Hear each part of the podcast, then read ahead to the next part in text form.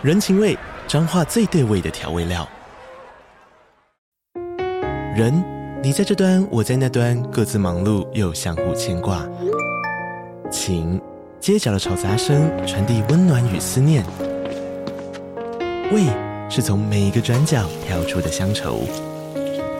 这里是彰化县政府 Pocket 节目《彰化早咖》，我是主持人内克。从彰化大小事各具特色到旅游攻略，透过轻松有趣的访谈，带着大家走进最在地的早咖。准备好了吗？彰化的故事，我们说给你听。以上为彰化县政府广告。安妞哈塞哟，打开话匣子，韩国趣事聊不完。我是兰妮，我是索尼克，收听韩国话匣子，带你哈韩零时差。安妞哈塞哟，欢迎收听这一期的韩国话匣子啊！今天呢，我们要来一个这个久违的赠奖活动。今天就是兰妮呢，有收到一个这个时报出版社的这个邀约，要来分享一本他们最近出的新书。那这一本新书呢，叫做呃《无限竞争》。然后它的副标题是“无限痛苦的畸形社会——韩国”。然后这本书呢，其实是一个哦，现在韩国的独立记者他出版的。那这个记者他的呃这个背景是呃他在韩国首尔出生，然后后来在韩国念完大学之后去日本留学，念了这个新闻研究所。那他原本也是在这个呃日本媒体的这个特约的这个记者，所以他对于日本的文化很了解。那我们刚才发现这本书蛮有趣，是他是在讲韩国的这个竞争的社会，可是他原本呢这本书是用日文撰写的，是日本的出版社出的，所以感觉他原本是出给日本人看的韩国社会的书。那现在呢就是时报出版跟这个日本的呃出版社得到这个版权，所以把它翻译成中文。就让台湾人也可以了解一下韩国的社会，所以今天跟大家聊一下，就是这本书主要在讲的，就是呃整个韩国社会从小到老就是无限循环 竞争的一个这个高压的社会。所以其实长期听我们节目的人，大家都还蛮了解，就是我们其实呃之前也蛮常在聊韩国的这个社会有多竞争，尤其是升学的压力。所以呢，他一开始第一章就是在讲韩国的这个补习班的文化。其实索尼克，我们之前就跟大家聊，像在那个浪漫速成班的时候，跟大家聊大智东这个有名的补习街。其实这个补习在韩国一直都是好像就是非常盛行，对，就是从从每个人都在补，我觉得，对，对，对啊，因为像像我朋友他自己也是，就是他的儿子才读幼稚园而已，就对，帮他安排好几个家教老师，对对对。然后我真的觉得说，就啊，韩国的小孩子真的有点可怜。但是家长就都会觉得说啊，因为大家都在做，那我、嗯、我我不能让我小孩子受到欺负熬练，所以从小从幼稚园可能就开始补习家教，然后开始读一些国小的课程。嗯，发现韩国的超算是超前学习，好像比台湾来的要早很多。因为相较于台湾的学习环境，我感觉台湾的呃学习比较压力比较没有那么沉重。因为如果是因为如果在韩国的话，感觉压力会比较沉重的样子。对啊，你有这种觉得？因为其实就是像那个韩剧里面也常常演到，嗯、像我们之前跟大家聊这个浪漫速成班，还有绿色妈咪会，他们就一直在讲这个补习班的事情嘛。然后我我们上次也有聊到，就是说其实韩国就是他们分公教育跟私教育，公教育就是学校一般的正规教育嘛，嗯、然后私教育就是这种课外的补习。然后当然就是很多很多人会砸钱在这个私教育上面。然后我觉得这本书我觉得比较特别的是，嗯、他有讲到说，因为这些补习班有些是因为太热门了，就是那种有名的补习班，你要用考试考进去的。所以呢，他们还有一种叫做预备补习班。预备补习班是什么呢？嗯、就是为了考进知名补习班的补习班。我觉得这个好夸张哦，就是为了进去这个知名的补习班，嗯、然后再去再去补一个习，就补为了补习班。可能那知名补习班有一个类似明星老师的那个对对对，然后他们。为了想要进，就像这之前那个浪漫速成班里面，就大家都是很想要上某个那个老师的课，然后各种想尽办法，然后各种、嗯、啊，对他们那时候就有演到说，他们要上那个课之前还要来一个考试，对对对，就是你不是有钱就可以上，所以我就觉得韩国的补习班真的是还蛮特别的，所以所以那时候哦才说那个韩国的明星老师的那个薪水可能比一些什么哦大企业的。员工都来的高，就是他们薪水都可能是上亿的那种年薪。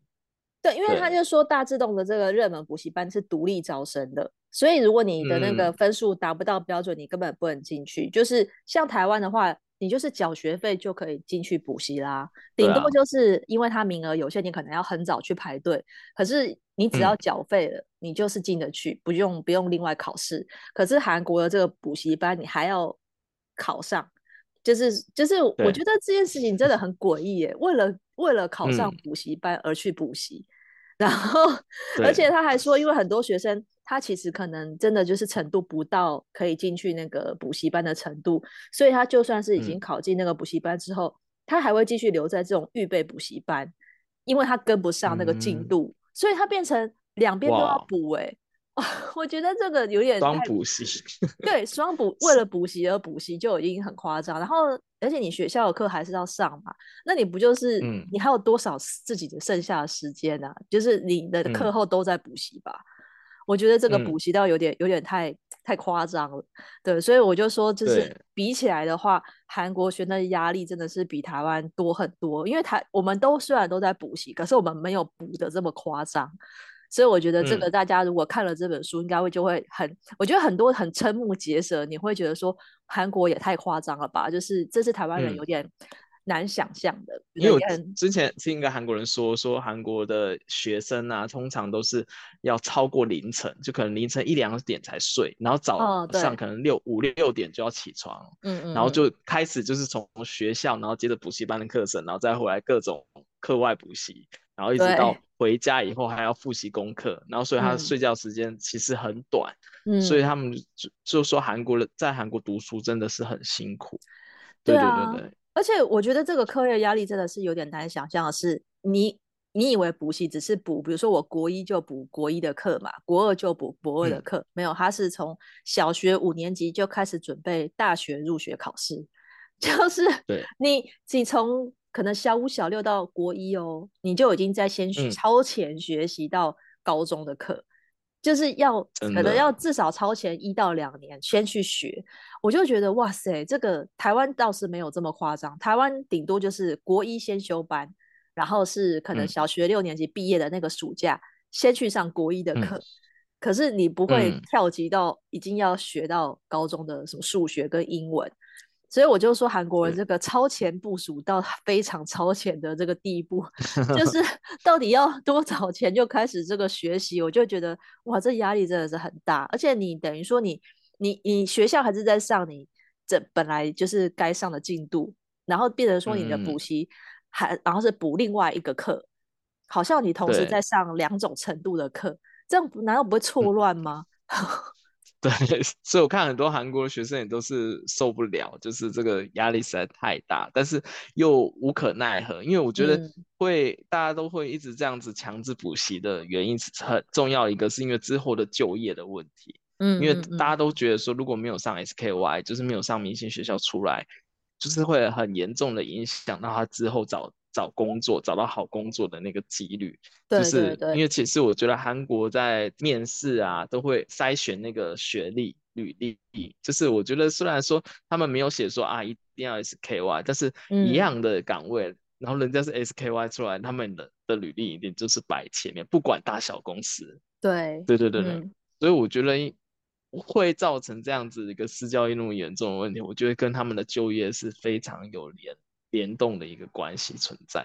对啊，然后我觉得就是、嗯、就是因为我觉得如果是补学科的话，我觉得还蛮可以理解的。可是像这本书有提到说，嗯、这个大自动真的是无奇不有，它除了补学科之外，它还补体育哦，就是像他会补那个游泳。嗯然后还有一些其他的，像是这个跑步啊，哦、然后一些什么，就是体育项目也在补。我想说，到底谁要补体育啊？然后，而且他、啊、是为了当国手吗？没有，他这个其实还只是一般生哦。而且他补游泳的时间是放在深夜，嗯、因为他说韩国的这个补习其实有禁止说你只能补到晚上十点。就是是有一个禁止深夜、嗯、深夜补习禁止的这个条例，所以呢，到了十点之后，嗯、所有的补习班就要结束课程。可是体育呢，它不是补习，嗯、它算是体育设施，所以他不适用这个条例，嗯、就会变成你十点以后去补体育、补游泳。然后为了为什么要补呢？是因为他说就是呃，他有提到啊，就是在这个四月号事件之后，呃，韩国的这个小学三年级到六年级，他们有规定要实施这个游泳生存的教育。但是呢，因为学校你也知道嘛，学校怎么可能会有就是一对一教学？就是一个班，如果四十几个人，可能只有两到三位游泳教练，嗯、所以很多人那个那个学期结束，他还不会游泳，他他只能在那个连漂在水上都不会，所以很多人他还要私下下课后再去补游泳，是为了通过在学校的这个测验，所以才要去补。然后有一些辛苦，对啊，然后有一些这个就是呃明星高中，他的这种升学，他除了他看你的这个呃成绩之外。成绩跟面试，他还要你，就是有点像是你德智体群美都要好嘛。所以除了这个学科以外，嗯、音乐啊、美术啊、体育，就是你全部都要拿到好成绩才可以去申请，嗯、所以才会导致他们连体育都要补。哇，我觉得这个真的好好累哦，就是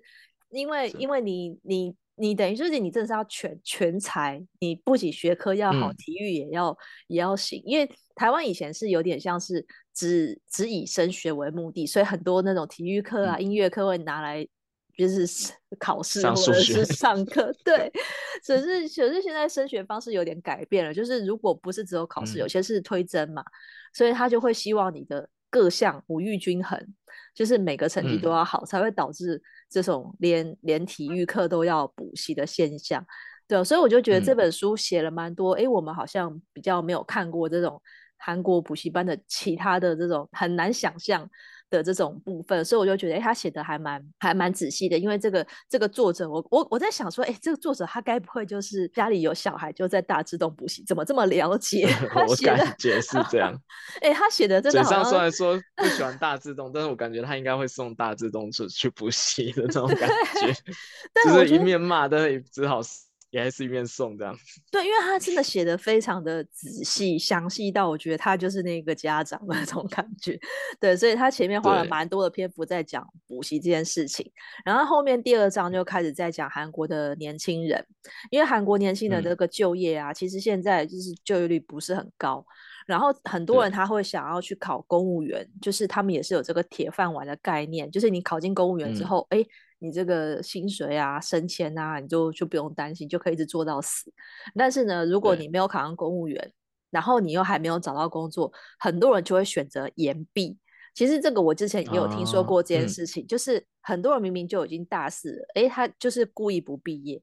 就是就是为了说，因为要保持一个新鲜人的身份，嗯、所以他故意不、啊、不毕业。这个索尼克有听过吗？我反而是有看过有的那种，就是他虽然已经毕业了，但他为了要考公务员，然后就一直打工啊，就是他一定要对打工或然后住考试院，然后就是为了要拼一次的那个公务员，看能不能上公务员，然后就一直在那边考试，嗯、有的甚至已经到很大的年纪都还在考那个公务员。哦，就他没有一份正职的工作，他只有兼职的工作，他就是一直就是要拼这个公务员的这个考试。嗯，这个我还听听过了，还蛮多的。因为他这边有特别提到，就是说，尤其是那种人文科系的啊，比较难找到工作。嗯、就比如说你举例啦，啊、他书里面也是举例说，念那个历史系的，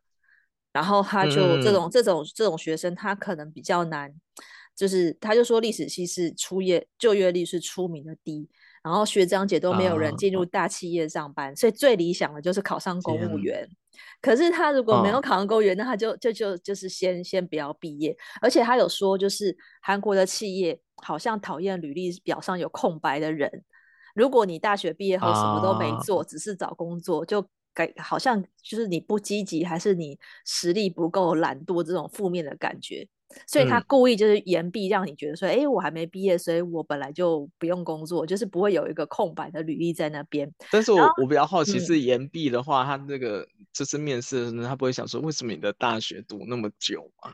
他就是就是他的学分，他就说，呃，就是学分还没修完嘛，就是总会有一些理由。而且他说，有些学校只要付十趴左右的学费就可以延毕一个学期，啊、就能拖一个学期也是一个学期。就是他，他就是 就是故意就是就是去去做做，就是故意这样子。然后像嗯、呃，因为他说延毕一学期必须要修一学分以上的课，所以就是很多、呃、很多学校就是很多很多学生会故意这样，就是留一两个学分，然后不用、嗯、就就延毕这样子。所以也是因为其实就是环环相扣，因为他找不到工作，所以他就选择延毕。然后他又继续延毕，再继续找不到工作，嗯，所以大家就会 一直来 留在那里。对，所以他有提到这个现象，我觉得也是，嗯，也是蛮可怜的啦。因为韩国的企业的确是很很很竞争，我觉得，而且现在就业率又低，所以现在那个雇主的要求就会越来越高。对，因为其实想说，嗯嗯，对。因为因为我想说，他可能会不会想说啊，你你空窗期那么久，会不会就是别的企业都不要你，所以你是不是有什么问题？那别人不要了，我也不想要。我觉得对对对是那些雇主的一些心态，所以导致那些学生想说、嗯、啊，我能想个办法就延毕就延毕，这样至少不会感觉说好像没人要的那种感觉。对啊，而且其实它里面也有提到说，其实很多人他找不到工作，他也不见得是他条件不好。就是只是说，现在这个就业市场不是很活络，嗯，所以变成说，你就算条件好，你也不见得可以找到比较好的工作。所以它里面有提到一个名词啊，他就是说，他称这个世代是 IKEA 世代，IKEA 就是那个瑞典家具品牌。嗯、那它的这个家具呢，其实设计也蛮好的，然后价格也很便宜，这个 CP 值啊，性价比都很高，所以就是很多人都会就是为了这个就是便宜好用就去买。但是呢，这个 IKEA 世代就是因为他也有这些证照哦，然后他的能力也不错哦，嗯、但是他只能找到一些这种约聘啊、非正式员工或者实习这种低薪又短期的工作。嗯、也就是说，你就是从好的大学毕业，嗯、你的条件也很好，但你不一定可以找到稳定的好工作。嗯、就是大家会就只给你平价的那个钱，对对，就最 低价的钱去。对，就是对，就是这些工作，他也不，他也，你说大家都想要去三星、LG 这种大公司好了，可是你就算。退而求其次，你只是去一般的中小企业，但是他也不见得会给你一个这个正职的约，嗯、因为韩国不是很多人都喜欢找这种呃约聘的聘，然后或是用实习的名义叫你上班，对，嗯，所以你找就是我们之前也有介绍过一本书，里面全部都是那个。约聘员工想要转正职，然后好像、对，对，对，就是好像好像这种现象是很还还蛮常见的，所以我就想说，到底是公司为了省钱，所以去找这些约聘的，他就是不让你转正职，就是到、嗯、到底为什么？就是是不是因为，因为他们他们人事成本非常高，正职的人事成对对，正职的福利比较好，啊、所以他的人事成本会比较高，所以。反而有很多，就大家很熟悉的那些大企业啊，也也请下面也请了很多约聘，嗯，就是他可能他可能为了一个 project，他就是我就是先约聘再说，对，反正他不见得一定要，啊、可能是新事业吧，他也不见得马上就要那个正职，因为如果如果那个人是判断是正职的话，他有很多东西可以享受正职福利嘛，嗯，但是如果请约聘的话，他就可以公司可以少出那些成本，嗯、而且是叫你走就走。就他也不会有那些压力，因为韩国的一般如果是正职的话，通常企业不能随便裁掉，嗯，不能随便裁掉正职人员，所以、嗯、所以相对的是啊，约聘的话，哎，反正我们一开始就讲好约聘，时间到你就走，他也比较。没有什么特别的压力在，嗯，对，所以我觉得我觉得应该是现在社会上应该是蛮常出现，因为我觉得台湾应该也会有一些类似约聘的这些问题。对，台湾之前就是像这种，就是叫做派遣员工，就有点像是免洗派的概念，嗯，就是他们也没有，有些是没有劳健保哦，约聘员工没有劳健保，然后呢，他也不会有那些呃特休假、年假的部分嘛，然后他可能就是跟你约聘，有时候只有半年，有时候只有一年，嗯，就是那个期限都非常的短，因为像现在有些企业是因为又是因为公呃就是政府有给育婴假嘛，所以有一些嗯。就是如果你公司有人请育婴假请一年，那你这个缺又不能补人的时候，他就会找这种约聘的员工。那这个人因为育婴假一年后就要回来上班，嗯，所以他也不会多延长聘用你，嗯。然后有些人他是因为他就是没有工作，他必须短期内先找到工作再说，就会来做这种工作。然后我以前是以为说这种，因为他福利比较差，那可能他的薪水会高一点。因为他已经就没给你福利，嗯、也没给你劳健保嘛，结果也没有哦、嗯。有一些他真的就是薪水一样是不高，那但是就是有些人就是、嗯、就是因为缺这份薪水，他也他也愿意做，那他就是自己付自己的健保费，或是他挂在一个那种呃某某工会底下，就会有那个劳保嘛。嗯对，台湾是因为劳健保的这个部分，嗯、如果你是正职员工，就是公司帮你出一半，所以其实真的正职跟约聘的福利是真的差很多。对，所以我觉得这个现象也是，嗯，嗯，而且我觉得做约聘的的话，一就是到之后年纪比较大以后，会对自己就更不保险。我觉得，哦对啊，就是在在这个职场上，因为年纪越来越大的话，相对一定是越来越难找到下一份工作。嗯，那你约聘的时间如果一到晚，他不续约的话，那就是马上就是变成你要自己去找工作，你的那个黄金时期已经过了。对啊，就是你就是要跟那别人竞争也，也也会更难。这样对，所以嗯，这边第三章就讲到说，就是这个中年世代，因为他前面两章一个是讲这种小小呃小小学到国中、高中这个为了升学而竞争的这个压力，然后第二章在讲年轻人就业的困难，第三章就开始讲到中年了。然后中年这边他提到一个名词，我觉得蛮有趣的，跟大家聊一下，就是他就有叫“狗大叔”，狗就是 K 嘛。嗯然后大叔是阿鸠喜，所以合起来是 K 鸠喜，就是狗大叔。为什么叫狗大叔呢？其实韩国蛮喜欢用这个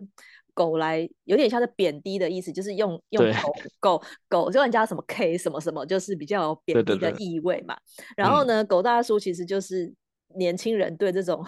中年男性的这个比较轻蔑的这种形容词。然后呢，这个他他还有写一个这个狗大叔的评量表。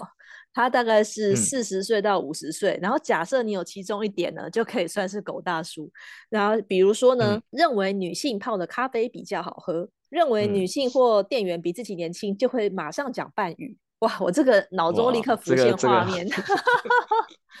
这个有些韩国人会自动切换半语。对，就是因为韩国就是这个半语敬语的关系，立刻就会有阶级的那个之分嘛。所以而且韩国人就会觉得自己讲半语就自己比较厉害。比较高高大高大上的那种感觉，所以我就觉得哇，这个我立刻就可以想象那个画面。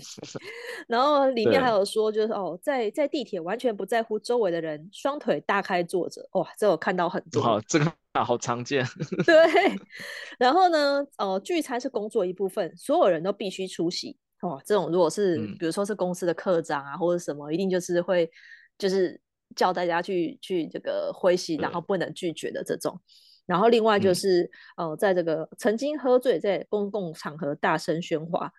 这个应该也是蛮多的，这个也很 常见。我觉得他这个十是这十点呢、啊，根本这随便都会中个两三点吧。所以这个 K 就是这个狗大叔，就是他们就是在戏称这种公司里面这种中年男性。可是呢，其实这些中中年男性他也有这种危机意识，嗯、因为他也很担心自己，嗯、呃，会不会工作比较。到我这个年纪比较没有竞争力啊，然后就会被裁员，因为这一批人通常是在公司可能待久了，然后比较懒惰啊，嗯、叫不动的这种人嘛，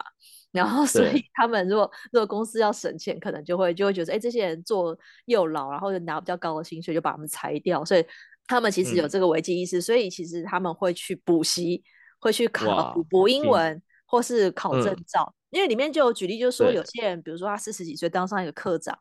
可是这个课长呢，嗯、可能需要有这个英文能力，可能有什么外呃国外的厂商要联络，哎，可是他英文不够好，所以他这时候就要去补习了，嗯、就是、啊、要不然他怕这个位置会坐坐不下去，对，所以他会变成说，他即便已经。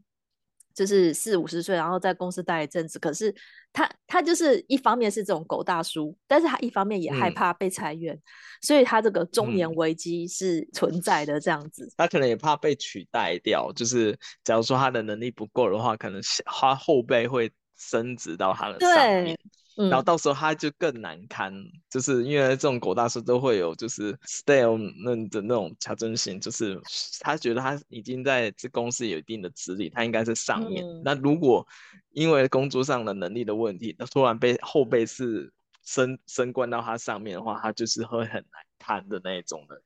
对，对啊、不过不过一般韩国那种如果是中大企业的话，通常都会有那种就是给。给员工的一些福利就是进修的课程，就是你如果去报一些进修的课程是免费的，哦、或者是公司帮你出钱。我记得很还蛮多公司都有这种政策，所以韩一般韩国的上班族有些人就是比较认真的，都是都会去报那种公司的那些进修课程，因为是免费的，嗯。嗯然后还有可以增进自己的、的实力。对，那你有你们以前公司有这种政策吗？没有喂、欸，可是因为我们公司人都太年轻了，哦、所以 我觉得他们应该还就是公司没有特别补助。可是我以前有一个同事啊，嗯、他是那个设，他是我们的那个模板的设计师，做那个三呃做那个设设计那种三 D 的那种图像设计师。然后他呢，嗯、他每天早上会去补英文。他他住的蛮远哦，他他住他是住在大概要呃离江南车程一个小时的地方。然后我就想说，哎、嗯，那你是几点补习啊？因为我们是十点上班嘛。然后我就想说，他可能是在公司附近，就是江南区旁边的补习补习班补英文。可是他要提早嘛，嗯、因为英文课一个小时的话，他要通勤要一个小时，所以我推测他可能每天六点多就要从他家，嗯、然后到江南这边，然后先去上个英文课，然后再来上十点的班。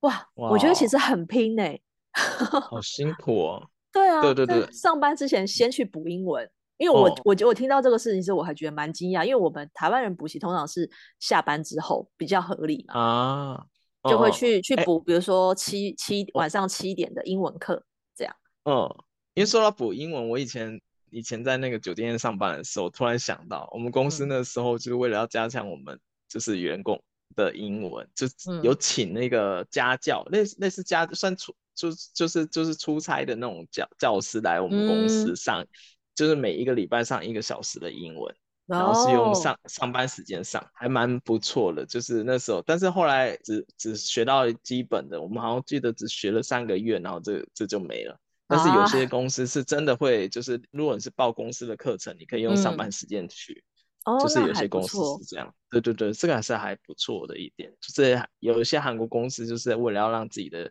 员工的能力提升，就是会在这地方做一些付出，这样这个是还不错的。对啊，因为之前我们也跟大家聊过，就是韩国人也也就是这种上班族也蛮上进的，很多人周末会去呃补英文啊、补日文啊、补中文啊，所以那种江南附近那种 YBM 那种整栋的啊，常常就是周末都在排队等电梯，就是因为他们在在在在在补补那个语言这样子。然后他这边中年世代的这个危机呢，他就有提到一个说，哎，其实韩国这种中年人，他假设失业要做什么呢？最多人就是去开炸。鸡店，嗯、然后就是说，他有讲到说，为什么韩国会有这么多炸鸡店呢？因为对于这些中年男性来讲，是最容易从事的工作，因为你只要加盟一间有品牌的好了，嗯、然后它的食材啊，跟这个调理方法都是总公司提供，嗯、然后公司还会介绍这个装潢业者，嗯、然后你只要确保你有一个卖场空间，然后付加盟金，谁都可以开店。最少准备五千万韩元就可以开一家炸鸡店，嗯、所以这样听起来开炸鸡店是好像不是很难的一件事情，就是你只要出钱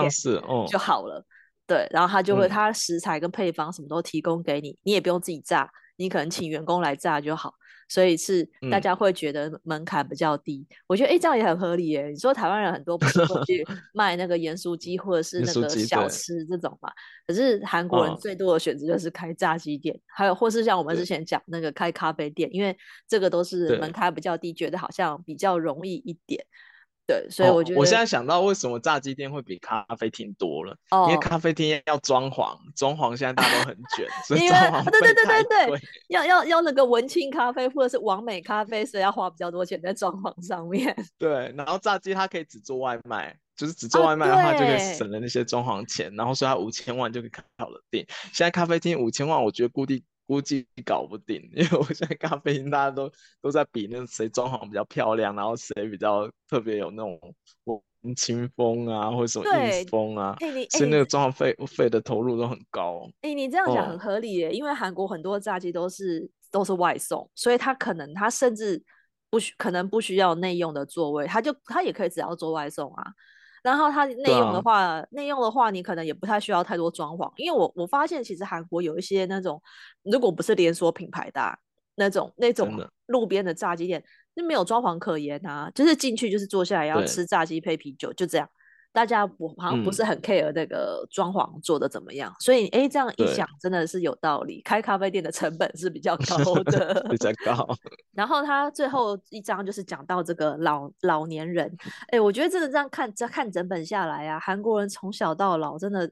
好好累哦，就是你你无时无刻好像真的就是在很竞争的、嗯、的这种，就是从来没有一刻是轻松的。因为你假设像刚刚讲到这个中年之后嘛，你到老了之后呢，嗯、因为像我们平均退休大概是六十五岁，但韩国人呢，嗯、他们平均的退休年龄是七十三岁，是全世界工作最久的，就是韩国老人了。